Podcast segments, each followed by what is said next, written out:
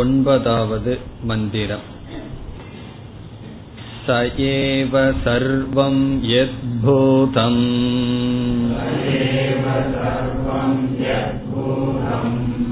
यश्च भव्यं सनातनम्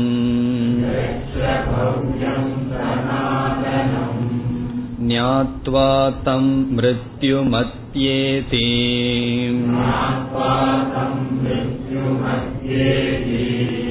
नान्यः पन्था विमुक्तये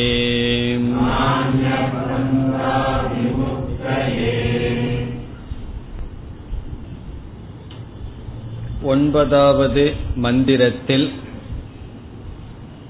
ஈஸ்வரன் அனைத்துமாக இருக்கின்றார் என்று கூறப்பட்டு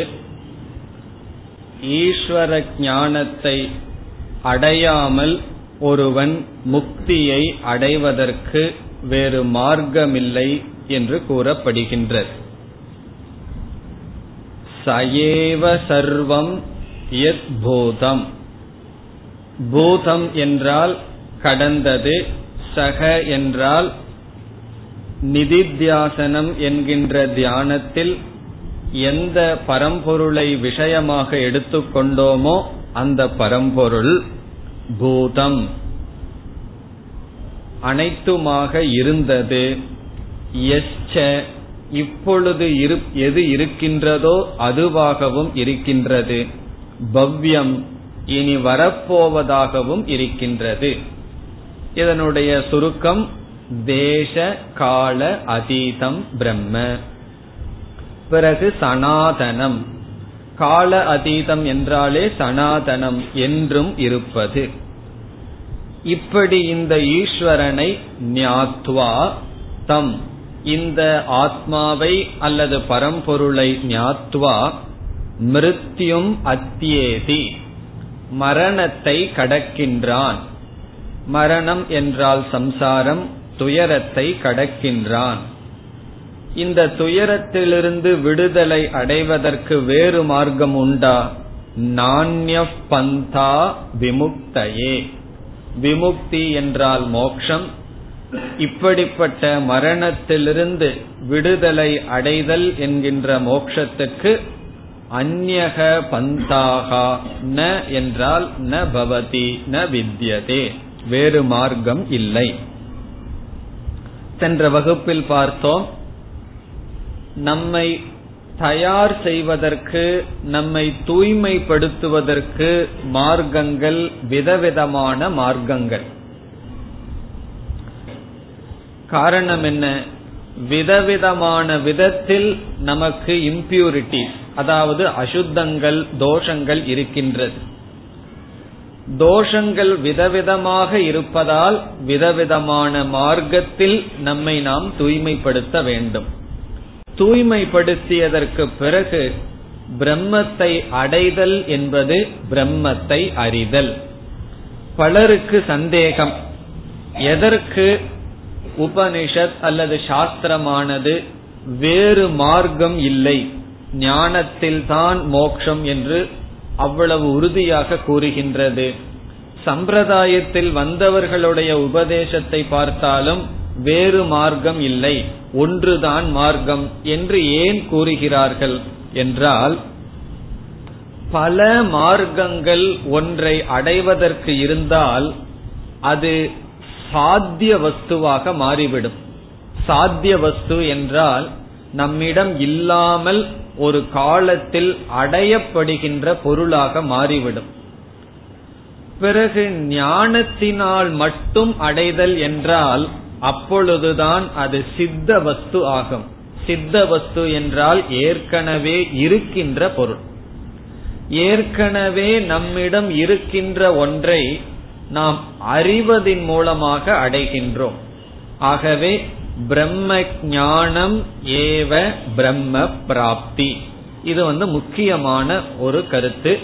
பிரம்ம ஞானம் என்பதுதான் பிரம்ம பிராப்தி.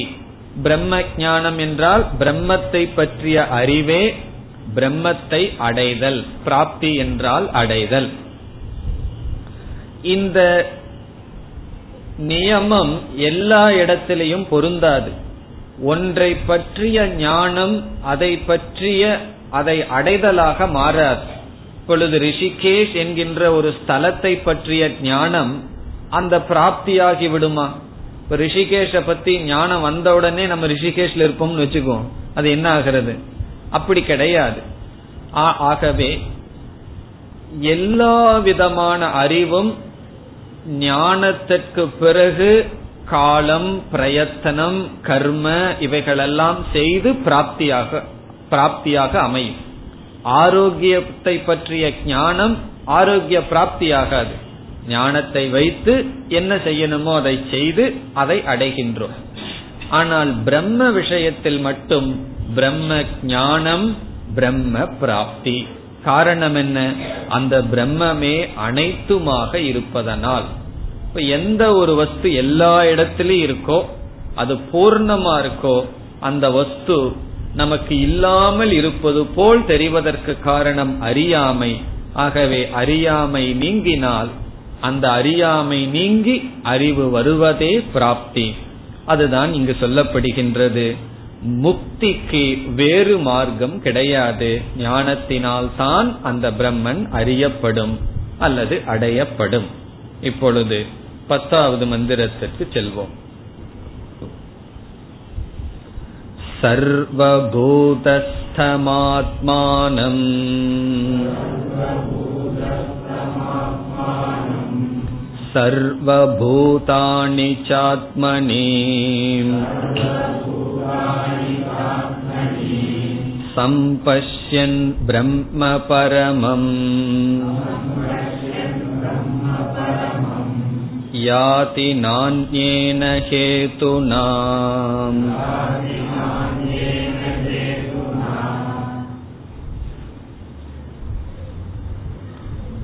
இந்த மந்திரத்தில் இரண்டு கருத்துக்கள் வருகின்றது. ஒன்று ஆத்ம ஞானம் இனி ஒன்று பலம் ஞான பலம். ஆத்ம ஞான சொரூபம். ஆத்ம ஞானம் எப்படிப்பட்டது என்று விளக்கப்படுகின்றது. ஏன் இது விளக்க வேண்டும்? தம் ஞாத்துவா மிருத்யு மத்தியேதின்னு சென்ற மந்திரத்தில் ஆசிரியர் சொன்னார். அதை அறிந்து அந்த பரம்பொருளை அறிந்து மரணத்திலிருந்து விடுதலை அடைகின்றான்.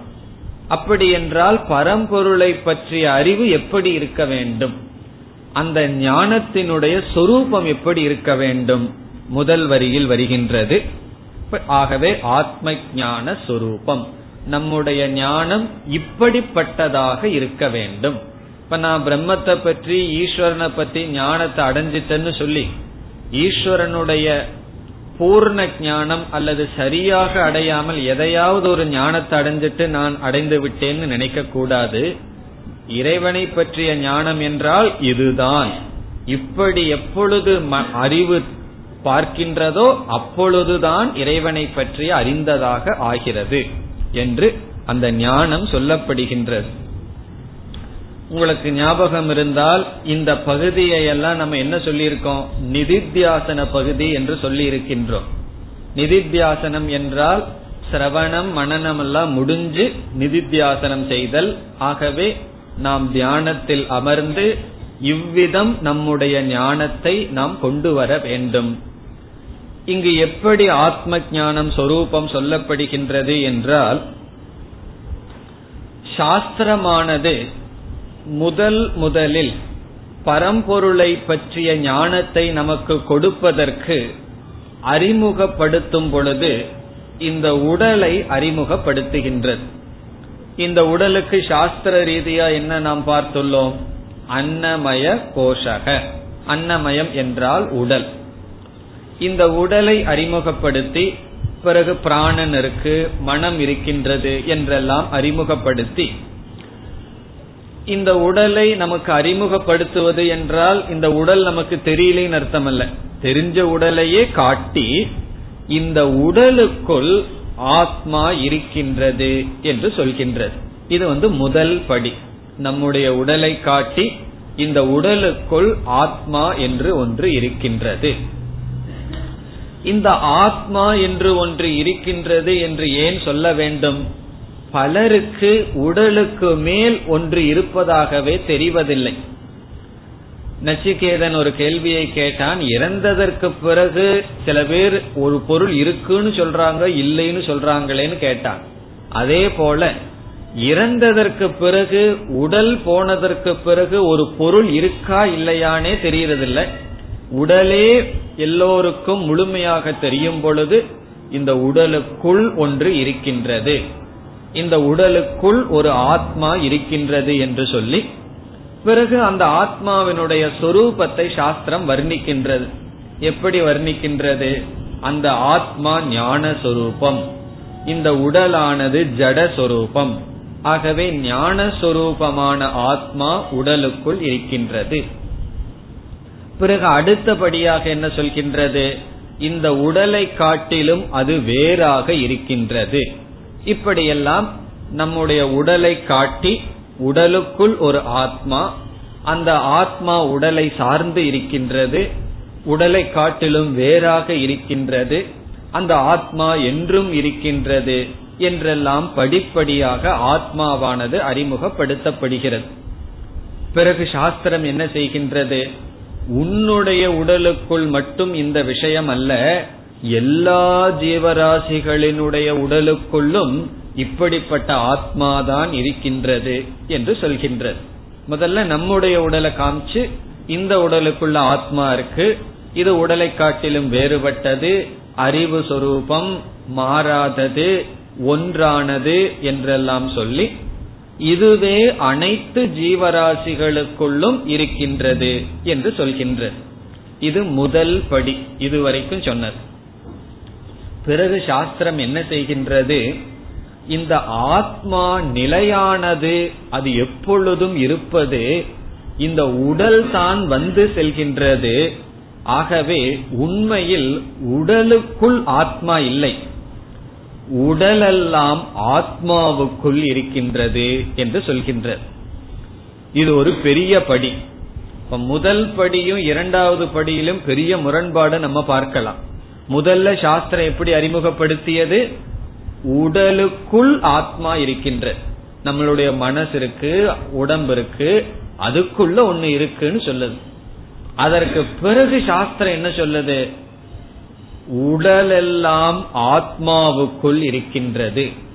எடுத்த உடனே இத சொல்ல முடியாது. உடல் எல்லாம் ஆத்மாவுக்குள் இருக்குன்னு சொன்னா ஆத்மாங்கிறது ஒன்ன நான் பார்த்தா தானே முதல்ல ஆத்மாங்கிறத அறிமுகப்படுத்தி அதனுடைய லட்சணத்தை சொல்லி பிறகு எல்லா உடலும் ஆத்மாவுக்குள் இருக்கின்றது.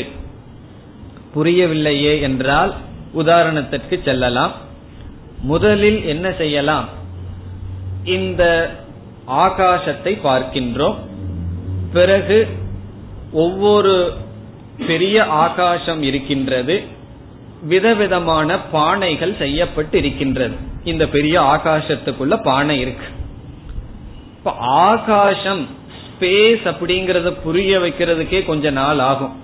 இந்த குழந்தைகளுக்கு ஆகாசம்னா அது புரியாது. மேல பாருன்னா மேகம் ஆகாசமா நீல கலர் ஆகாசமான்னு சொல்லி. சில பேர்த்துக்கு பெருசானவங்களுக்கே புரியாது. ஆகாசம்னாவே என்னன்னு புரியாது. முதல்ல உதாரணத்தை நல்லா புரிந்து கொள்ள வேண்டும். ஆகவே இந்த ஆகாசம்னா என்ன அப்படிங்கறத பத்தி ஞானத்தை கொடுக்கறதுக்கு ஒரு குழந்தையிடம் என்ன செய்யணும்? ஒரு பானை எடுத்துட்டு வரணும். பெரிய பானையை ஒன்னு எடுத்துட்டு வந்து சின்ன பானையை ஒன்னு எடுத்துட்டு வந்து என்ன சொல்றோம்? இதோ பார் இந்த பானைக்குள்ள ஒரு வெற்றிடம் இருக்கு பார். அதுதான் ஆகாசம் என்று அறிமுகப்படுத்த வேண்டும். அப்ப அந்த குழந்தை பார்க்கும் ஆமா இது வந்து ஒரு வெற்றிடம் இருக்கு. இந்த வெற்றிடம் இருக்கிறதுனாலதான் நம்ம தண்ணீர் ஏதாவது உள்ள விட முடியுது. அப்ப எது வெற்றிடமாக இருக்கின்றதோ அது ஆகாசம். இப்ப முதல் ஸ்டெப் என்ன? பானைக்குள் ஆகாசம் இருக்கின்றது. இப்ப அடுத்த ஸ்டெப் நீங்களே சொல்லலாம். உண்மையிலேயே பானைக்குள்ளேயே ஆகாசம் இருக்கு. ஆகாசத்திற்குள் பானை இருக்கின்றது. இது பெரிய ஆகாசம் இருக்கின்றது. என்ன ஆகாசத்தினுடைய லட்சணம் என்ன? எது இடம் கொடுக்குதோ அது ஆகாசம். இப்ப பானைக்குள்ள ஒரு ஆகாசம் இருக்கு. அதை எப்படி ஆகாசம்னு சொல்லி நம்ம புரிய வைக்கிறோம்? அது வந்து எதை விட்டாலும் இடம் கொடுக்குது? தண்ணீரை விடலாம் ஒரு சாமானத்தை வைக்கலாம் ஆகவே எது நமக்கு இடம் கொடுக்குதோ அது ஆகாசம். பானைக்குள்ள ஆகாசம் இருக்குதுன்னு சொன்னதற்கு பிறகு இந்த பானையே இருக்கிறதுக்கு ஒரு இடம் வேணுமே அது யாரு கொடுப்பது? ஆகவே உண்மையான ஆகாசம் என்றால் பானையும் கூட ஆகாசத்திற்குள் இருக்கின்றது. அதே போல முதலில் இந்த உடம்புக்குள்ள ஒரு ஆத்மா இருக்கு. அந்த ஒரே ஆத்மா தான் எல்லா ஜீவராசிகளினுடைய உடம்புக்குள்ள இருக்குதுன்னு சொல்லிடுறோம். பிறகு இந்த ஆத்மா நிலையானது என்ற காரணத்தினால் உடல் வந்து போகின்ற காரணத்தினால் ஆத்மா எப்பொழுதும் இருப்பது. ஆகவே இந்த ஆத்மாவுக்குள் எல்லா உடலும் இருக்கின்றது. இப்ப எப்படி நம்ம பார்க்கணும்? எல்லா ஜீவராசிகளுக்குள்ளயும் ஆத்மா இருக்கு. அதே சமயத்தில் எல்லா ஜீவராசிகளும் ஆத்மாவுக்குள் இருக்கின்றது. இதுதான் இங்கு முதல் வரியில் இருக்கின்றது. சர்வபூதஸ்தம் ஆத்மானம். ஆத்மானம் என்றால் தன்னை இந்த ஆத்மாவை எங்க பார்க்கணுமா? சர்வபூதஸ்தம். எல்லா ஜீவராசிகளினுடைய உடலுக்குள் ஒருவன் பார்க்க வேண்டும். நம்ம வந்து சேர்த்திக்கணும். சம்பஷ்யன் இங்கே இருக்கு இரண்டாவது வரையில் இருக்கு. சம்பஷ்யன் என்றால் பார்க்கின்றானோ? இப்ப முதல் படியில என்ன பார்க்கின்றான்? சர்வ என்றால் எல்லாம் பூதஸ்தம் என்றால் பூத என்றால் ஜீவராசிகள் ஸ்த என்றால் உள்ளே இருக்கின்றது. எது? ஆத்மானம். ஆகவே தன்னை எல்லா ஜீவராசிகளினுடைய உடலுக்குள் இருப்பதாக பார்க்க வேண்டும். இது முதல் படி. உண்மையில் என்ன? உண்மையில் நான் வந்து எல்லா ஜீவராசிகளினுடைய உடலுக்குள் இல்ல எல்லா ஜீவராசிகளினுடைய உடல் என்னிடம் இருக்கின்றது. அடுத்த வரி சர்வபூதாணி சாத்மணி சர்வபூதாணி என்றால் எல்லா ஜீவராசிகளும் ஆத்மணி என்னிடத்தில் இருக்கின்றது. ஆத்மனி என்றால் ஆத்மாவிடத்தில் என்னிடத்தில். சம்பஷ்யன் என்றால் பார்க்கின்றானோ? இரண்டாவது வரையில முதல் சொல். சம்பஷ்யன் எப்பொழுது ஒருவன் பார்க்கின்றானோ? எதை? இந்த ரெண்டு படியில பார்க்கின்றான். முதலில் என்ன பார்க்கின்றான்? எல்லா ஜீவராசிகளுக்குள் ஆத்மா இருப்பதாகவும் பிறகு எல்லா ஜீவராசிகளும் ஆத்மாவுக்குள் இருப்பதாகவும் பார்க்கின்றானோ? இந்த முதல் சொல் வந்து முதல் படி. அது முதல் படின்னு சொன்னாவே அது ஒரு பெரிய முதல் படி தான் காரணம் என்ன? ஆரம்ப காலத்துல இந்த உடலுக்கு மேல ஒருவனுக்கு ஒண்ணுமே தெரியாது. உடல் தான் நினைச்சிட்டு இருப்போம். பிறகு உடலுக்கு அப்பாற்பட்ட ஒரு ஆத்மான்னு சொல்லி உடலினுடைய துணை கொண்டு அறிமுகப்படுத்தப்படுறோம்.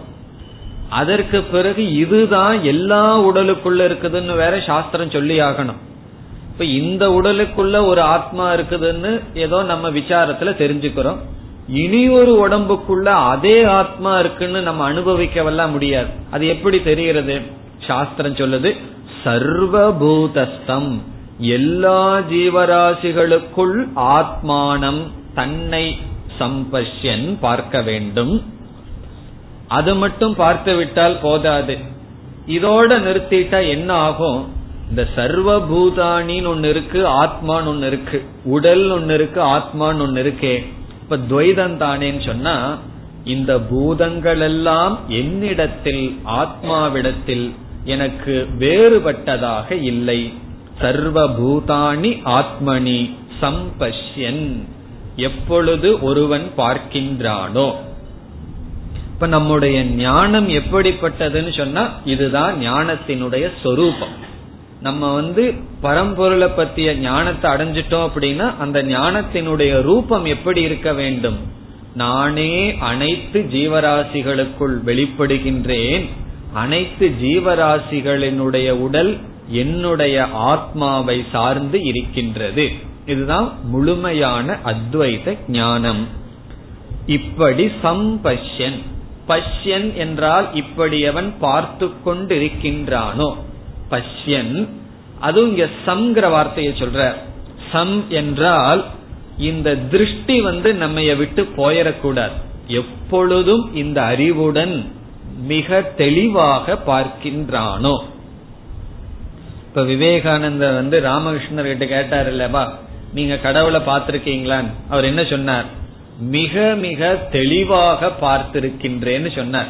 காரணம் என்ன? அவரை பொறுத்த வரைக்கும் பாக்குறதெல்லாம் கடவுள் தான்.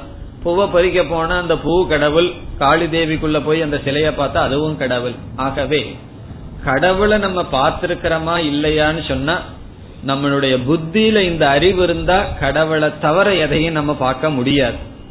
புத்தியில அறிவு இல்லை அப்படின்னா கடவுளை எல்லாத்தையும் பார்ப்போம் கடவுளை பார்க்க மாட்டோம். எல்லாத்தையும் பார்ப்போம் அப்படின்னு சொன்னா எல்லாமே கடவுள் தான். ஆனா அது கடவுள்னு தெரியலங்கும் போது எப்படி பார்ப்போம்? ஆகவே சம்பஷ்யன் என்றால் முழுமையாக எப்பொழுதும் இந்த அறிவுடன் எப்பொழுது ஒருவன் இருக்கின்றானோ அவனுடைய நிலை என்ன? பரமம் பிரம்ம யாதி. யாதி அவன் அடைகின்றான். பரமம் பிரம்ம மேலான பிரம்மத்தை அடைகின்றான். எவ்வளவு தெளிவா சாஸ்திரம் சொல்லுது பாருங்க. சம்பஷ்யன் யாதி அவன் பார்க்கின்றானோ பார்த்தல் என்றால் அறிதல். எப்பொழுது அறிகின்றானோ அப்பொழுது அடைகின்றான். யாதி என்றால் அடைகின்றான். எந்த நிமிடத்தில் இந்த விஷன் இந்த அறிவு வருகின்றதோ அந்த நிமிடத்தில் அவன் அடைந்து விடுகின்றான். யாரை? பிரம்ம. பிரம்மன்னு சொன்னா பரம்பொருள். அந்த பிரம்மனே மாயையோடு இருந்தா சில தேவலோகத்துக்கு போய் அந்த தேவதைகளுடன் ஒன்றாக இருத்தல்ங்கிற சந்தேகம் வரலாம். அப்படியல்ல பரமம் பிரம்ம. பரமம் என்றால் நிர்குணம். மேலான முக்தி சொரூபமான பிரம்மத்தை அடைகின்றான். எப்பொழுது? சம்பஷ்யன். அந்த சம்பஷ்யன்கிற வார்த்தையே சமஸ்கிருதப்படி அது ஹேது. ஹேதுன்னு சொன்னா காரணத்தை குறிக்கின்றது. இந்த சொல் காரணத்தை காட்டுகின்றது. என்ன காரணம்? இப்படி பார்ப்பதனால் அவன் அடைகின்றான். இப்படி பார்க்கவில்லை என்றால் அவனால் அடைய முடியாது. இங்க சத்ரு பிரத்யம்னு சொல்லி இலக்கண சொல் காரணத்தை குறிக்கின்றது. அவன் இவ்விதம் ஞானத்தை உடையவனாக இருப்பதனால் பரமம் பிரம்ம யாதி. பரம்பொருளை அடைகின்றான். இப்படி சில பேர் அடையலாம். வேறு மக்கள் வேறு விதத்தில் அடைஞ்சிருக்கிறார்களா என்றால் ந அந்நேன ஹேதுனா. ந அந்நேன வேறு ஒரு ஹேது என்றால் காரணம். காரணத்தினால் இந்த ந யாத்திங்கிறத எடுத்துக்கணும். ந யாதி அடையவில்லை. வேறு காரணத்தினால் யாருமே பரம்பொருளை அடையவில்லை. இப்படிப்பட்ட ஞானத்தினால் தான் அவர்கள் அடைந்தார்கள். சென்ற மந்திரத்துல சொன்ன அதே கருத்து தான் நானிய பந்தா விமுக்தையே. அதே கருத்து தான் சொல்லப்படுகின்றது. என்ன சில பேர்த்துக்கு சந்தேகம் எல்லாம் வரும். எத்தனையோ மகான்களுடைய வாழ்க்கையை நம்ம படிக்கிறோம் சரித்திரத்தை படிக்கிறோம். அவங்க எல்லாம் இப்படிப்பட்ட ஞானத்தை அடையாமலேயே பக்தியினாலும் வெறும் தபசுனாலும் அடைஞ்சிருப்பாங்களா என்று சந்தேகம் வந்தால் இப்படிப்பட்ட ஞானத்தை அவர்கள் அடைந்திருந்தால் மோட்சத்தை அடைந்திருப்பார்கள். இப்படிப்பட்ட ஞானத்தை அடையவில்லை என்றால் அவர்கள் நல்ல லோகத்தை அடைந்திருப்பார்கள். பக்தியினாலும் பக்தியோடு அவர்கள் நிறுத்தி இருந்தால் அவர்கள் நல்ல லோகத்திற்கு சென்றிருப்பார்கள். அத சில சமயங்கள்ல சாஸ்திரமானது மோக்ஷம்னு சொல்லும். இப்ப கஜேந்திர மோக்ஷம்னு படிக்கிறோம். கஜேந்திர மோக்ஷம்னா என்ன அர்த்தம்? யானைக்கு பகவான் வந்து மோக்ஷம் கொடுத்தார். இப்ப முதல காலில் முதல வாயிலிருந்து யானையை காப்பாற்றினார். அப்ப அந்த புராணத்துல மோக்ஷங்கிற வார்த்தை பயன்படுத்தப்படுகின்றது. அங்க சொல் என்ன? நல்ல கதியை கொடுத்தார். மிருக சரீரத்திலிருந்து மோக்ஷத்தை எல்லாம் அடைய முடியாது. மனித சரீரத்திலிருந்து தான் அடைய முடியும். இப்ப மற்ற ஆழ்வார்கள் நாயன்மார்கள் இவர்கள் எல்லாம் மோட்சத்தை அடைந்தார்களா என்றால் இந்த ஞானத்தை அவர்கள் அடைந்தார்கள் நம்ம சொல்றோம். பிறகு அவர்கள் மோட்சத்தை அடைஞ்சார்கள் நாம் சொல்கின்றோம். ஆனா அவர்களை பின்பற்றுபவர்கள் சைவ சித்தாந்திகள் அல்ல என்ன சொல்வார்கள்? அவர்கள் துவைத ஞானத்துடன் தான் இருந்தார்கள் என்று சொல்கிறார்கள். இருமையுடன் அவர்கள் இருந்தால் மோட்சத்தை அடையவில்லை. ஆனால் ஒருவர் எப்படிப்பட்ட ஞானத்தை அடைஞ்சிருக்கார் அடையலைங்கிறது அவருக்கு தான் தெரியும். நமக்கு தெரியாது. நம்ம மனசு யாருக்கும் தெரியாது அல்லவா ஆகவே ஒருவர் மோட்சத்தை அடைந்திருந்தால் இப்படிப்பட்ட ஞானத்தினால் தான் அடைய முடியும். இதுல வந்து சந்தேகம் கிடையாது. ந அந்நேன ஹேதுனா. இந்த ந அந்நேன ஹேதுனான்னு ஏன் உபனிஷத் கஷ்டப்பட்டு சொல்லுது? சம்பஷன் பிரம்ம பரமம் யாதின்னு சொல்லியிருக்கலாம். இப்படி பார்க்கிறவங்க அடையிறாங்க. இதுல இருந்து என்ன தெரியுது? இந்த ஞானம் இல்லைன்னா அடைய மாட்டாங்கன்னு தெரியுது. அதை சொல்ல வேண்டிய அவசியம் இல்லையே. அதை வலியுறுத்துவதற்காக உபனிஷத் சொல்கின்றது. என்னைக்குமே நெகட்டிவா சொல்றோம் அப்படின்னா அதனுடைய முக்கியத்துவத்தை காட்டுவதற்காக. ஆகவே ஞானேன ஏவது கைவல்யம். ஞானத்தினால் தான் மோக்ஷம். மற்ற சாதனைகள் ஞானத்துக்கு நம்மை தகுதிப்படுத்தும் நம்மை தயார்படுத்தும். நம்ம வாழ்க்கையிலேயே பார்த்தோம் அப்படின்னா சாஸ்திரம் படிச்சு புரிஞ்சுக்கிறதுங்கிறது கொஞ்சம் கஷ்டம்தான். முதல்ல தான் கொஞ்ச நாள் ஒண்ணுமே புரியாது. உபனிஷத்தா கீதையா புரியாம படிச்சுட்டு இருப்போம்.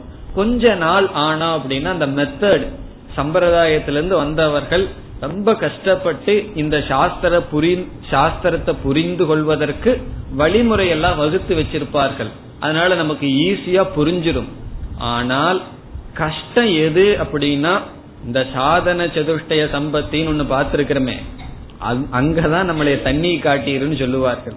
அங்கதான் நம்மளை கஷ்டப்படுத்திடும் இந்த விவேகம் அடுத்தது வரும் ஒரு ஒரு யமன் மாதிரி வருவார் வைராகியம் அதெல்லாம் தான் நமக்கு கஷ்டம். பிறகு சமக தமக கண்ணு காது இதை கட்டுப்படுத்துறது. அங்கதான் கடினம் இருக்கின்றது. ஞான விசாரம்ங்கிறதுல கஷ்டமே கிடையாது. அது நம்ம சந்தோஷமா படிச்சுட்டு போயிடலாம் ஆகவே நம்மை தகுதிப்படுத்திக் கொள்வதற்கு தான் எல்லா விதமான சாதனைகளும் மோக்ஷத்துக்கு சாக்ஷாத் விசாரம் அல்லது சாஸ்திரம் படித்தல் இனி பதினோராவது மந்திரம் ஆத்மானம் அரணிம் கிருத்வா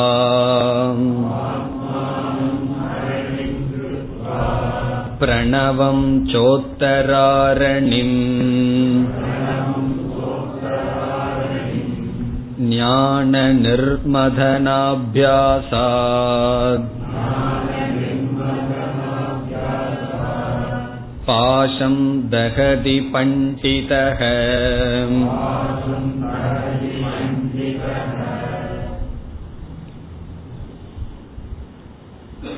சென்ற மந்திரத்துடன் நிதித்தியாசனம் முடிவடைகின்றது நம்ம எங்க ஆரம்பிச்சோம்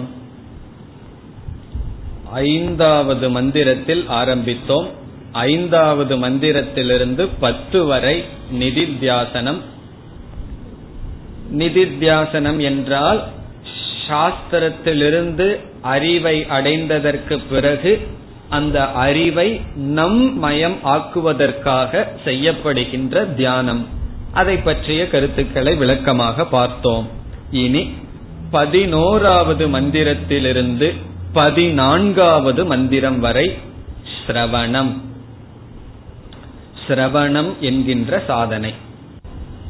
இது உபனிஷத்துங்கிறதுனால அது எப்படி வேணாலும் ஆரம்பிக்கலாம் எப்படி வேண்டுமானாலும் போலாம். உபனிஷத்து என்ன செஞ்சிருக்கு? நிதித்தியாசனத்தை சொல்லிட்டு சிரவணம்ங்கிற சாதனையை சொல்லியிருக்கு. இப்ப நான் என்ன பண்றேன்? கொஞ்ச நாள் நிதித்தியாசனம் பண்றேன். கிளாஸுக்கு வரல. பிறகு சிரவணத்துக்கு வர்றேன்னு சொல்லக்கூடாது. நம்மளுடைய ஆர்டர் வேற உபனிஷத் பேசுகின்ற முறை வேறு. அதனாலதான் பிரகரண கிரந்தங்கள்னு சொல்லி மற்ற நூல்கள் எல்லாம் நம்ம படிப்படியாக பார்க்கின்றோம். அதற்காகத்தான் ஒரு உதாரணம் சொல்வார்கள். உபனிஷத் அப்படிங்கிறது அது வனத்தில் இருக்கின்ற காட்டில் இருக்கின்ற ஒரு மரம் அந்த மரத்திலிருந்து வருகின்ற மலர்கள் போல. அது அப்படியே தூவி கிடக்கும். அங்க ஒரு ஆர்டரா இருக்காது. பிறகு மாலைன்னு செஞ்சோம் அப்படின்னா நம்ம என்ன செய்யறோம்? அந்த மலர்களை எல்லாம் எடுத்து அதை ஒரு அது முறைப்படி ஒரு மாலையாக்குகின்றோம். அப்படி மாலையாக்குறது தான் சம்பிரதாயம். உபனிஷத் வனத்தில் இருக்கிறது மலர்களை போல அதனுடைய அறிவை வந்து அப்படியே கொட்டி தள்ளி இருக்கும். நம்ம பெரியவர்கள் என்ன செய்தார்கள்? அதை எடுத்து எதுக்கப்புறம் எது எதுக்கப்புறம் எதுன்னு வகுத்து கொடுத்தார்கள். இப்ப நம்ம படிப்படியா சாதனையை செய்ய வேண்டும் என்றால் நம்மை நாம் தகுதிப்படுத்திக் கொண்டு சாஸ்திரத்தை கேட்க வேண்டும். சாஸ்திரத்தை கேட்டலுக்கு சிரவணம் என்று பெயர்.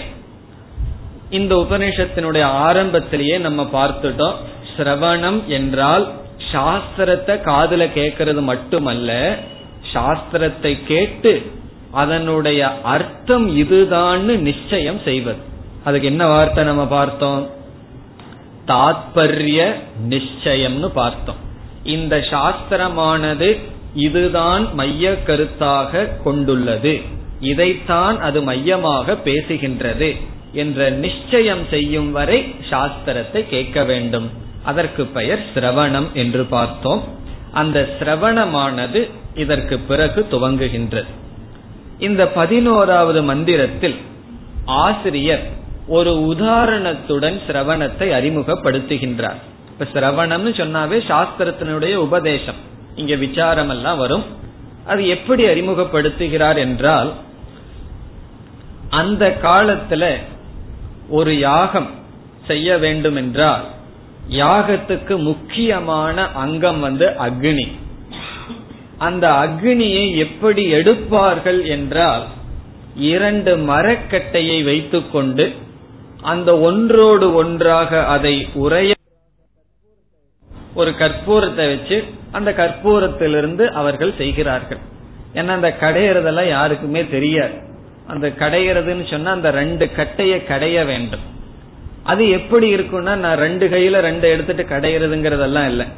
ஒரு மரக்கட்டையானது கீழே வச்சிருப்பார்கள். அது அசையாம இருக்கும். அதற்கு மேல இனி ஒரு மரக்கட்டை இருக்கும். அதுதான் அசைஞ்சு அசைஞ்சு வரும். இப்ப கீழே வந்து அசையாத ஒரு மரக்கட்டை அது அரணி என்று சொல்வார்கள் அந்த மரத்துக்கு. பிறகு மேல ஒரு அரணி அது என்ன ஆகும்னா மேல வந்து அது அசையும். இப்படி அசையும் பொழுது என்ன ஆகும் அக்னியானது உற்பத்தி ஆகும் அந்த அக்னியை எடுத்து நெருப்பை எடுத்து யாகத்திற்கு பயன்படுத்துவார்கள். எல்லாத்துக்குமே அதை எடுத்து பயன்படுத்தலாம். குறிப்பா யாகத்துக்கு பயன்படுத்தணும்னா ஏதோ ஒரு மரத்தையும் கூட எடுக்க மாட்டார்கள். ஒரு மரத்தை எடுத்து அதற்கு சம்ஸ்காரம் எல்லாம் செஞ்சு அதற்கு சில மந்திர சம்ஸ்காரம் எல்லாம் செஞ்சு அதையவே பகவான் மாதிரி நினைச்சு பிறகு அக்னி பகவானை வெளிப்படுத்துவார்கள். இந்த நெருப்பு என்ன செய்யும் அப்படின்னா இந்த நெருப்பை எடுத்து எங்கெல்லாம் வைக்கிறோமோ வைக்கிறோமோ அந்த நெருப்பினுடைய வேலை என்ன? எல்லாத்தையும் தகதி எல்லாத்தையும் அது தகச்சிரும் எரித்து விடும் கொஞ்சம் விட்டோம் அப்படின்னா அந்த கட்டையவே எரிச்சிடும் எதிலிருந்து உற்பத்தியாச்சோ அதையும் கூட கருணை இல்லாமல் அந்த நெருப்பானது எரித்து விடும் அதுதான் அந்த நெருப்பினுடைய சுவாவம். அத உதாரணமா எடுத்துக்கொள்ற. இப்ப முதல்ல என்னென்ன உதாரணம் சொல்லப்படுதுன்னு பார்த்துட்டு மந்திரத்திற்குள்ள செல்லலாம். இப்ப இங்க என்னென்ன இருக்கு? கீழ்கட்டை ஒன்னு இருக்கு மேல்கட்டை ஒன்னு இருக்கு. பிறகு மூன்றாவது கீழ்கட்டைன்னு சொன்னா அரணி கீழே வந்து அசையாமல் இருக்கின்ற அரணி முதல். இரண்டாவது கம்பேர் பண்றது மேல அசைந்து கொண்டு இருக்கின்ற இனி ஒரு மரக்கட்டை. மூன்றாவது வெறு அசைவு அந்த மூமெண்ட் இதற்கு பேரு மதனம் என்று சொல்வார்கள். மதனம் என்றால் கடைதல். சமுத்திர மதனம் என்றெல்லாம் படிச்சிருப்போம். கடைதல். அந்த கடைதல்ங்கிறது மூன்றாவது கருத்து. நான்காவது கருத்து அதிலிருந்து உற்பத்தி ஆகிற அக்னி. ஐந்தாவது அந்த அக்னியினுடைய காரியம். அந்த அக்னி என்ன செய்யுது? இப்ப இத ஒவ்வொன்றுக்கும் நம்ம கம்பேர் பண்ணணும். கீழ்கட்டை எதுக்கு உதாரணம்?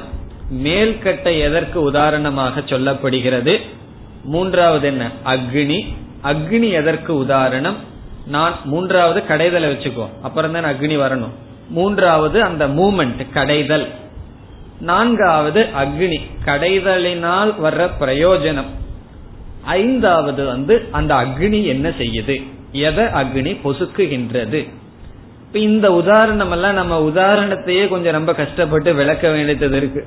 காரணம் என்ன? இந்த கடையிறது அக்னி எடுக்கிறது எல்லாம் நம்ம புஸ்தகத்துல தான் பார்ப்போம் அல்லது கிளாஸ்ல தான் கேட்போம். நேரடியா அனுபவத்துல இல்லை. அந்த காலத்துல எல்லாம் ரிஷிகள் வாழ்ந்த காலத்தில் இதெல்லாம் ரொம்ப பிரசித்தமா இருந்தது. என்னைக்குமே உதாரணத்தை அரை மணி நேரம் விளக்கிட்டு இருக்க கூடாது. உதாரணம் என்னன்னா மிக தெரிஞ்சதா இருக்கணும். அதிலிருந்து சொல்லப்படுற கருத்து தான் நமக்கு முக்கியம்.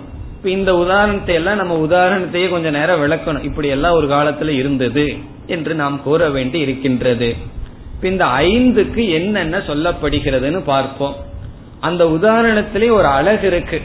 அவர்கள் வந்து ஒன்னுக்கு ஒன்னு உதாரணமா சொன்னார்கள் என்றால் அது சிலதெல்லாம் பிராக்டிக்கலா பொருந்தியும் வருவதை பார்க்கின்றோம். இப்ப முதல்ல என்ன எடுத்துக்கொள்கின்றோம்? கீழே இருக்கிற மரக்கட்டை. அது வந்து நம்முடைய மனம். கீழே இருக்கிற மரக்கட்டை நம்முடைய மனம். அரணி.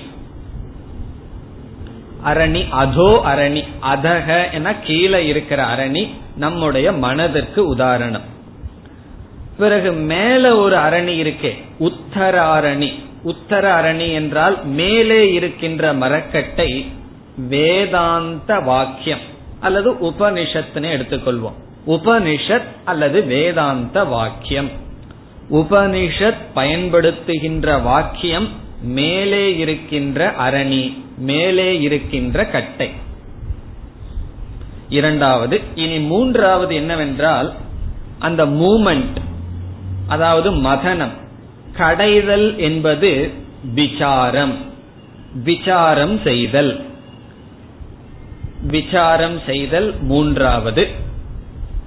நான்காவது நெருப்பு. அந்த நெருப்பு என்பது ஞானம். ஆத்ம ஞானம் ஐந்தாவது. இந்த நெருப்பானது எதையெல்லாம் நம்ம நெருப்புல கொண்டு போய் வைக்கிறோமோ அதையெல்லாம் எரித்து விடுகின்றது.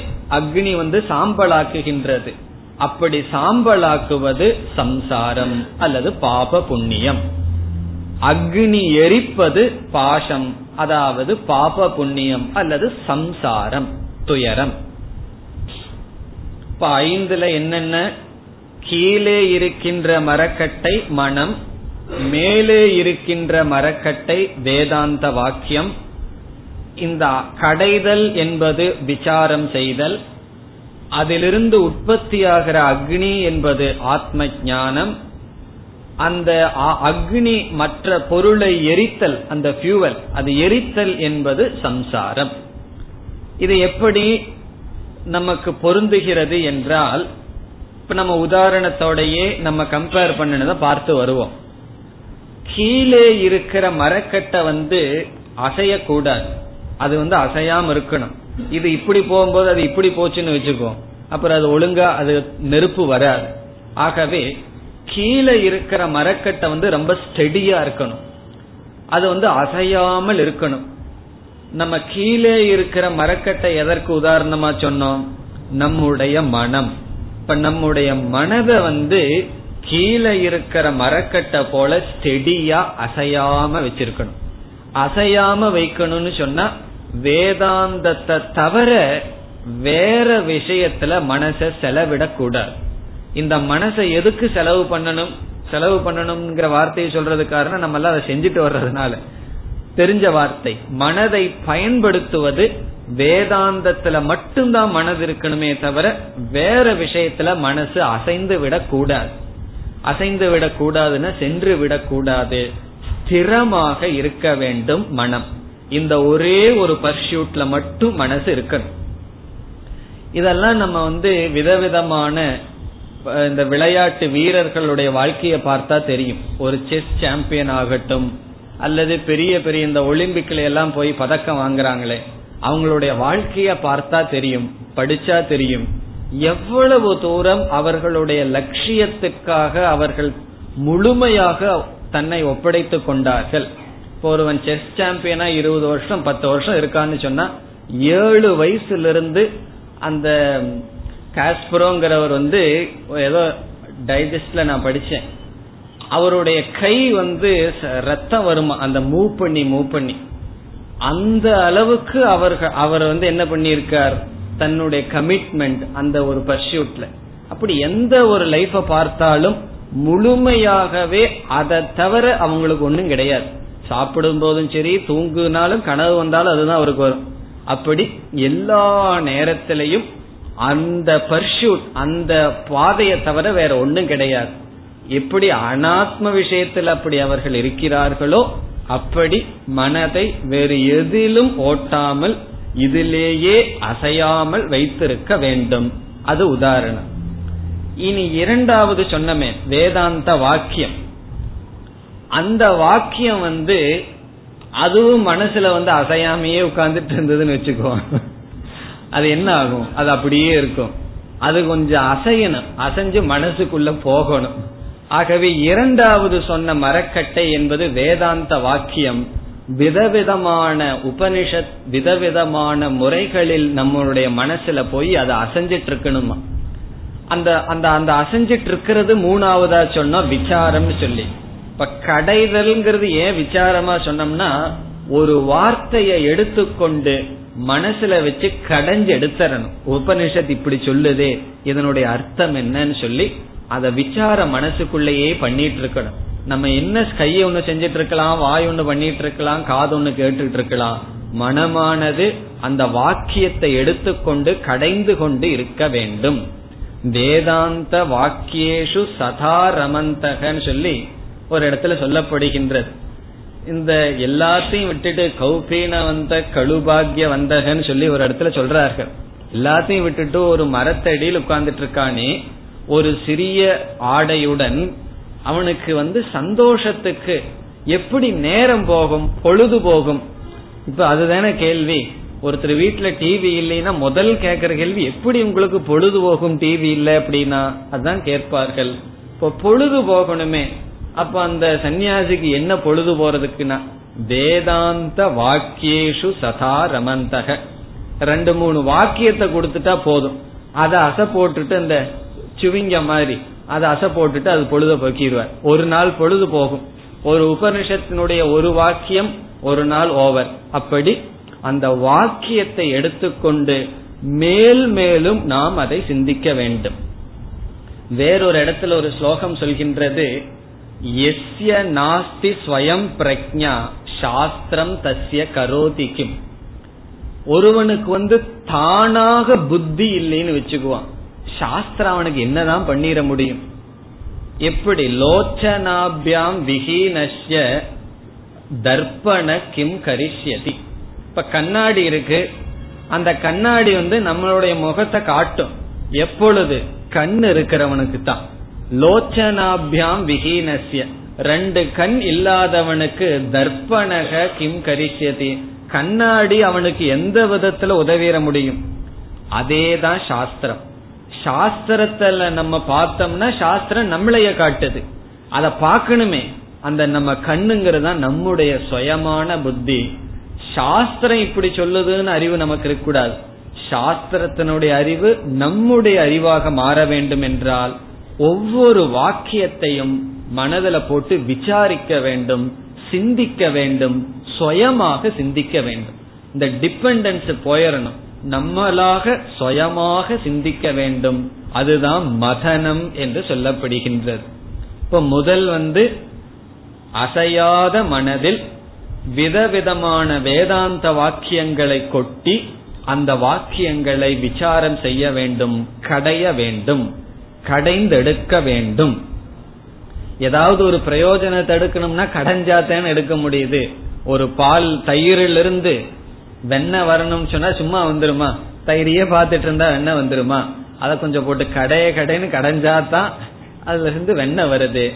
அதே போல சாஸ்திரத்தினுடைய வாக்கியத்தை சும்மா காதல கேட்டுட்டு போனோம்னா அது ஒன்றும் பிரயோஜனம் இல்லை அதை கொஞ்சம் கடைஞ்சோம்னா தான் அதுல இருந்து வெண்ணெய் வரும். அந்த வெண்ணெய் என்ன? இங்க வெண்ணெய் இல்ல இங்க அக்னி.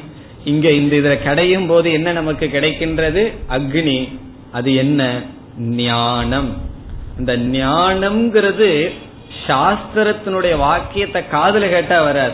அதை கடையும் பொழுதுதான் வருது. சும்மா ரெண்டு கட்டையை அப்படியே மேல அழகுக்கு வச்சிருக்கிறோம்னு வச்சுக்குவோம். அக்னி வந்துருமோ? அசையாத ஒரு கட்டை இருக்கு. அதுக்கு மேல இனி ஒரு கட்டையை ஷோகேஸ்ல போட்டு வச்சிருக்கோம். அக்னி வராது. அந்த கட்டையை கடையும் பொழுது அக்னி வருகின்றது. வேதாந்த வாக்கியம் காதல போய் அது அப்படியே அமர்ந்தா ஞானம் வராது. அதை விசாரிக்கும் பொழுது என்ன ஏற்படுகின்றது? அக்னி ஞானம் வருகின்றது. பிறகு இந்த ஞானம் என்ன பண்ணும்னா இந்த அக்னி வந்தா பேசாம விட்டு வச்சிருந்தோம்னா அந்த கட்டையவே எரிச்சிரும். அதே போல இந்த அக்னி எல்லா சம்சாரத்தையும் எரிச்சு இந்த ஞானத்தை கொடுத்த சாஸ்திரத்தையும் கூட எரிச்சிரும். வேதாகா அவேதா பவந்தி. வேதமே சொல்லுது ஞானம் வந்ததுக்கு அப்புறம் வேதம் அவனுக்கு வேதம் அல்ல பிதா அபிதா பவந்தி மாதா அமாதா பவந்தி. அவன் பிதான்னு யார பார்த்துட்டு இருந்தானோ அது பிதா அல்ல. மாதான்னு யார பார்த்துட்டு இருந்தானோ மாதா அல்ல. ஸ்தேனக அஸ்தேனக பவதி. திருடன் திருடன் இல்லாதவன் ஆயிடுறான். எப்போ? ஞானத்தினால. எல்லா பேதங்களையும் எரித்து அத்வைதத்தில் அவனை வைக்கின்றது. சம்சாரத்திலிருந்து நீக்குகின்றது. அதுதான் இந்த இடத்துல ஒரு விசாரமும் செய்யல. உதாரணமா அறிமுகப்படுத்துற அந்த கடையறத அடுத்த மூணு மந்திரத்தில் செய்ய இருக்கின்றார். இதுதான் இங்கு சொல்லப்படுகின்றது. இந்த உதாரணத்தின் மூலமா விசாரம்னா என்ன? சிரவணம்னா என்னன்னு இங்கு ஆசிரியர் சொல்கின்றார். இப்பொழுது மந்திரத்திற்குள் செல்வோம். ஆத்மானம் அரணிம் கிருத்வா. ஆத்மானம் என்றால் தன்னை என்று பொருள் இங்கு தன்னை என்றால் மனதை என்று பொருள். ஆத்மானம் என்றால் மனக மனதை. என்ன செய்யணுமா இந்த மனச? அரணிம் கிருத்துவா. இங்க அரணினா அதோ அரணி. கீழ் இருக்கின்ற கட்டையாக வைத்து கிருத்துவான வைத்து. இங்க ஆசிரியர் வந்து உதாரணத்தையும் அந்த உதாரணத்துல சொல்லப்படுறதையும் சேர்ந்து கலந்து சொல்ற மனம் என்கின்ற கீழ்கட்டையை வைத்து பிறகு என்ன செய்யணும்? பிரணவம் ச உத்தராரணி. உத்தர அரணி என்றால் மேல்கட்டை. அந்த மேல்கட்டை என்னவா? பிரணவம். பிரணவம் என்றால் ஓங்காரம். இங்கு ஓங்காரம் என்பது ஒரு உதாரணத்துக்காக ஆசிரியர் சொல்ற ஓங்கார விசாரம். இந்த ஓங்காரம்ங்கிற இடத்துல நம்ம சாஸ்திர வாக்கியம் அப்படின்னு எடுத்துக்கணும். சாஸ்திரத்தினுடைய வாக்கியத்தை அல்லது உபனிஷத்தினுடைய உபதேசத்தை மேல் கொண்ட அரணியாக கிறித்துவாங்கிறத சேர்த்திக்கணும். வைத்து நம்முடைய மனதை கீழ்கட்டையாக கொண்டு பிரணவத்தை மேல்கட்டையாக கொண்டு இங்க பிரணவம்ங்கிறது உதாரணத்துக்கு சொல்ற ஆ உ இ அப்படின்னு எல்லாம் ஓங்கார் ஆ உ இம் அப்படின்னு எல்லாம் ஓங்காரத்தில் இருக்கு. அதை எடுத்து விசாரம் பண்றதுக்கு சொல்ற பிறகு என்ன செய்யணுமா? அசையாத கீழ்கட்டையில அசைகின்ற மேல்கட்டையை வச்சு கடைய வேண்டும். எப்படி கடைதல்? கடைதல் என்றால் என்ன? ஞான நிர்மதன அபியாசா. ஞானம் என்கின்ற கடைதல் மூலம். ஞான நிர்மதனம் என்றால் கடைதல். அபியாசகன்னு சொன்னா தொடர்ந்து செய்யணும். சும்மா ஒரு முறை செஞ்சா வராது. பல முறை அபியாசம்னா தொடர்ந்து கடைய வேண்டும். அது எப்படி கடைதல்? ஞான நிர்மதனம். ஞானம் என்கின்ற கடைதல் மூலமாக கடைதல் என்ற காரணமாக. அக்னி வரும் அப்படிங்கறத ஆசிரியர் இங்க சொல்லல. அக்னிங்கிறது ஞானம் நம்ம புரிஞ்சுக்கணும். இங்க மூணு உதாரணம் ஆசிரியர் சொல்லியிருக்கார். என்ன மூணு உதாரணம்? கீழ் மனதை கீழ்கட்டையாக கொண்டு பிரணவத்தை மேல்கட்டையாக கொண்டு ஞானம் என்கின்ற கடைதல் மூலமாக ஒருவன் பாசத்தை எரிக்கின்றான். அடுத்த வரைக்கு வந்தோம்னா பாசம் தகதி பண்டிதக. பண்டிதகன ஞானி பாசம் என்றால் இங்கு சம்சாரம். பந்தம் நம்மை கட்டுவது. பாசம்னா கயிறு. நம்மளைய வலிக்கு விடுற பாசத்தை இங்க சொல்லல. பாசம் சொன்னா இங்க கட்டுறது பாசம் தகதின எரிக்கின்றான். இங்க நம்ம பார்த்தோம். ஐந்தாவதாக பார்த்தது இந்த அக்னியினுடைய காரியம் என்ன? எரித்தல். இது எதை எரிக்குதுன்னா பாசத்தை எரிக்கின்றது. சில பேர் சொல்றாங்க அல்லவா?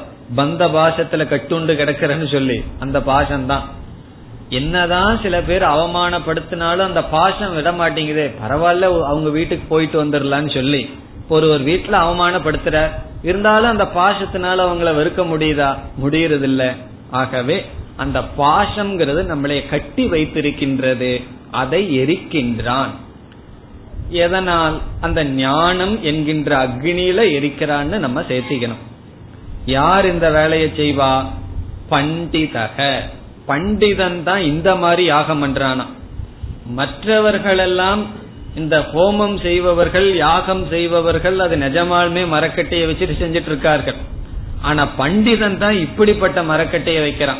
தன்னுடைய மனம்ங்கிற மரக்கட்டை வேதாந்த வாக்கியம்ங்கிற இனி ஒரு மரக்கட்டை பிறகு விசாரம் செய்தல்ங்கிறது கடைதல் இப்படிப்பட்ட காரியத்தை செய்து பாஷம் தகதி. அவன் பாஷத்தை எரிக்கின்றான். பண்டிதக. இந்த பண்டிதகங்கிற வார்த்தையும் நம்ம சாதாரணமா தப்பா புரிஞ்சிருக்கோம். அவர் ஒரு பண்டிட் சான்ஸ்கிரிட் பண்டிட் ஹிந்தி பண்டிட் எல்லாம் சொல்லியிருக்கோம். சாஸ்திரத்துல பண்டா என்றால் ஆத்ம ஞானம் பண்டிதக என்றால் பண்டா அஸ்ய அஸ்தி. யாருக்கு ஆத்ம ஞானம் இருக்கின்றதோ அவன் பண்டிதன். சில நல்ல வார்த்தைகளுக்கெல்லாம் காலப்போக்குல தவறான பொருள்கள் வந்தாச்சு. பண்டாரம் சொல்லி ரொம்ப கேவலமா ரொம்ப ஒரு தமாசா பேசுவார்கள். அவர் ஒரு பண்டாரம் சொல்லுவார்கள். இங்க பண்டாரம்னு என்ன அர்த்தம்? பண்டான ஆத்ம ஜானம் அர்த்தம். பண்டா. பண்டிதகன அந்த ஆத்ம ஞானத்தை உடையவன். ஆனா காலப்போக்கில் ஏதாவது ஒரு சப்ஜெக்ட்ல நல்ல அறிவு இருந்தா அவங்கள பண்டித் பண்டிதன்னு சொல்றது வழக்கமாயிடுது. அது அது காலப்போக்கில் இருக்கிற அர்த்தம். சாஸ்திரத்துக்குள்ள பண்டிதன்னு சொன்னா ஞானி. கீதையிலையும் பகவான் சொல்லுவார் பார்க்க போறோம். பண்டிதன் வந்து துயரப்பட மாட்டான்னு சொல்லுவார். அங்கேயும் சங்கரர் சொல்றார் பண்டா என்றால் ஆத்ம ஞானம் இப்ப இந்த பதினோராவது மந்திரத்துல உபனிஷத் என்ன செய்தது? சிரவணம்னா என்ன? சிரவணம்னா என்ன? விசாரம் செய்தல். திருடமான மனதில் உறுதியான மனதில் வேதாந்த வாக்கியத்தை உள்ள போட்டு விசாரம் செய்தல். விசாரம் செய்தல்னா எப்படி விசாரம் செய்தல்? அதற்கு உபனிஷத் ஆரம்பிக்கின்றது. எந்த விதத்துல வேணாலும் விசாரம் பண்ணலாம். ஐந்து கோஷத்தை எடுத்துட்டு விசாரம் பண்ணலாம். மூன்று சரீரத்தை எடுத்துட்டு விசாரம் பண்ணலாம். மூன்று அனுபவத்தை எடுத்துட்டு விசாரம் பண்ணலாம். அவஸ்தாத்ரய விவேகம் பஞ்சகோஷ விவேகம் சரீரத்ரய விவேகம்னு திருக் திருஷ்ய விவேகம்னு சாஸ்திரத்துல விசாரம் பண்றதுக்கு பல விதமான முறைகள் இருக்கு. அடுத்த மந்திரத்துல உபனிஷத் அவஸ்தாத்ரய விவேகத்தை செய்கின்றது. மூன்று அனுபவத்தை எடுத்துக்கொண்டு அது விவேகம் செய்கின்றது. அப்ப அடுத்த மந்திரங்கள் பனிரெண்டு பதிமூணு பதினான்கு. இந்த மூன்று மந்திரங்கள் இந்த உபனிஷத் என்ன செய்கின்றது? கடைதல்ங்கிற வேலையை செய்யுது. எப்படி விசாரம் பண்ண வேண்டும்? நம்ம சொல்லிட்டோம் வேதாந்த வாக்கியத்தை எடுத்துட்டு விசாரம் பண்ணணும்னு எப்படி விசாரம் செய்ய வேண்டும் அந்த விசாரத்தை செய்கின்றது பனிரெண்டாவது மந்திரம் स एव माया परिमोहिदात्मा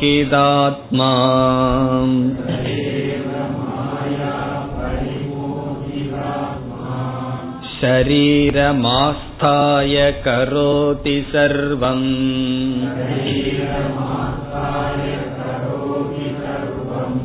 स्त्रियन्न पाणाति विचित्रभोगैः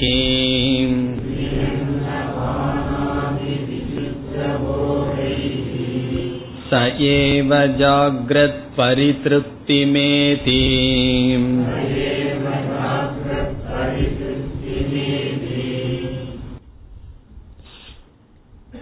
பனிரெண்டு பதிமூன்று பதினான்கு. இந்த மூன்று மந்திரங்களில் அவஸ்தாத்ரய விவேகம் வருகின்றது. அவஸ்தாத்ரயம் என்றால் என்ன? அவஸ்தா என்றால் அனுபவம் எக்ஸ்பீரியன்ஸ் திரயம் என்றால் மூன்று.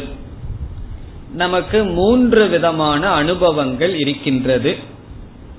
ஒன்று விழிப்பு நிலை நம்ம இப்ப இருக்கிற நிலை இன்னும் கொஞ்ச நேரம் ஆனா என்ன ஆகும் வீட்டுக்கு போனோடனே சாப்பிட்ட உடனே தூங்குவோம். தூங்கியவுடன் கொஞ்ச நேரத்துல கனவு வரும். அது கனவு நிலை. பிறகு கனவும் பார்த்து சலிச்சுட்டோம்னு வச்சுக்குவோம். அடுத்தது என்ன ஆகும் ஆழ்ந்த உறக்கம். இப்ப விழிப்பு நிலை கனவு நிலை உறக்க நிலை என்று மூன்று அவஸ்தை. அவஸ்தைன்னு சாதாரணமா என்ன சொல்லுவோம்? கஷ்டத்துக்கு தான் சொல்றோம். ஒரே அவஸ்தையா இருக்குதுன்னு சொல்லுவோம். ஆனா சாஸ்திரத்துல அவஸ்தா என்றால் எக்ஸ்பீரியன்ஸ் அனுபவம். அந்த ஒரு ஸ்டேட்டில் இருக்கிறது மூன்று விதமான அனுபவம் நமக்கு இருக்கு. இந்த விசாரம் பண்ணணும்னு சொன்னா என்னைக்குமே தெரிஞ்சதை வச்சு தானே விசாரம் பண்ண முடியும். இந்த மூணு அவஸ்தைய நம்ம அனுபவிக்கிறோம். இந்த மூணு அவஸ்தையே நம்ம ஆராய்ச்சிக்கு எடுத்துக்கொள்றோம். எடுத்துக்கொண்டு ஒரு முடிவுக்கு வரணும். அந்த முடிவை வந்து பதினாலாவது மந்திரத்துல தான் உபனிஷத் சொல்லும். இந்த அவஸ்தாத்திரையம் விவேகம் பண்ணி கடைசியில் என்ன முடிவுக்கு வரணும்னா அது என்னன்னு அங்க பார்ப்போம். இப்போ ஒவ்வொரு அவஸ்தையும் எடுத்துக்கொண்டு ஆராய்ச்சி பண்ணி பிறகு ஒரு ஒரு லாஜிக்கல் ஒரு முடிவுக்கு வரணும்.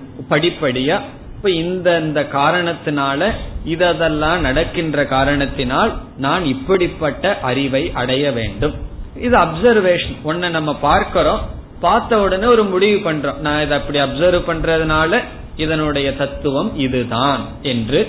இப்ப அவஸ்தாத்திரயத்தை விசாரம் பண்ணி நான் யார் இந்த ஆத்மாவினுடைய சொரூபம் என்ன அப்படிங்கிற முடிவுக்கு வர வேண்டும்.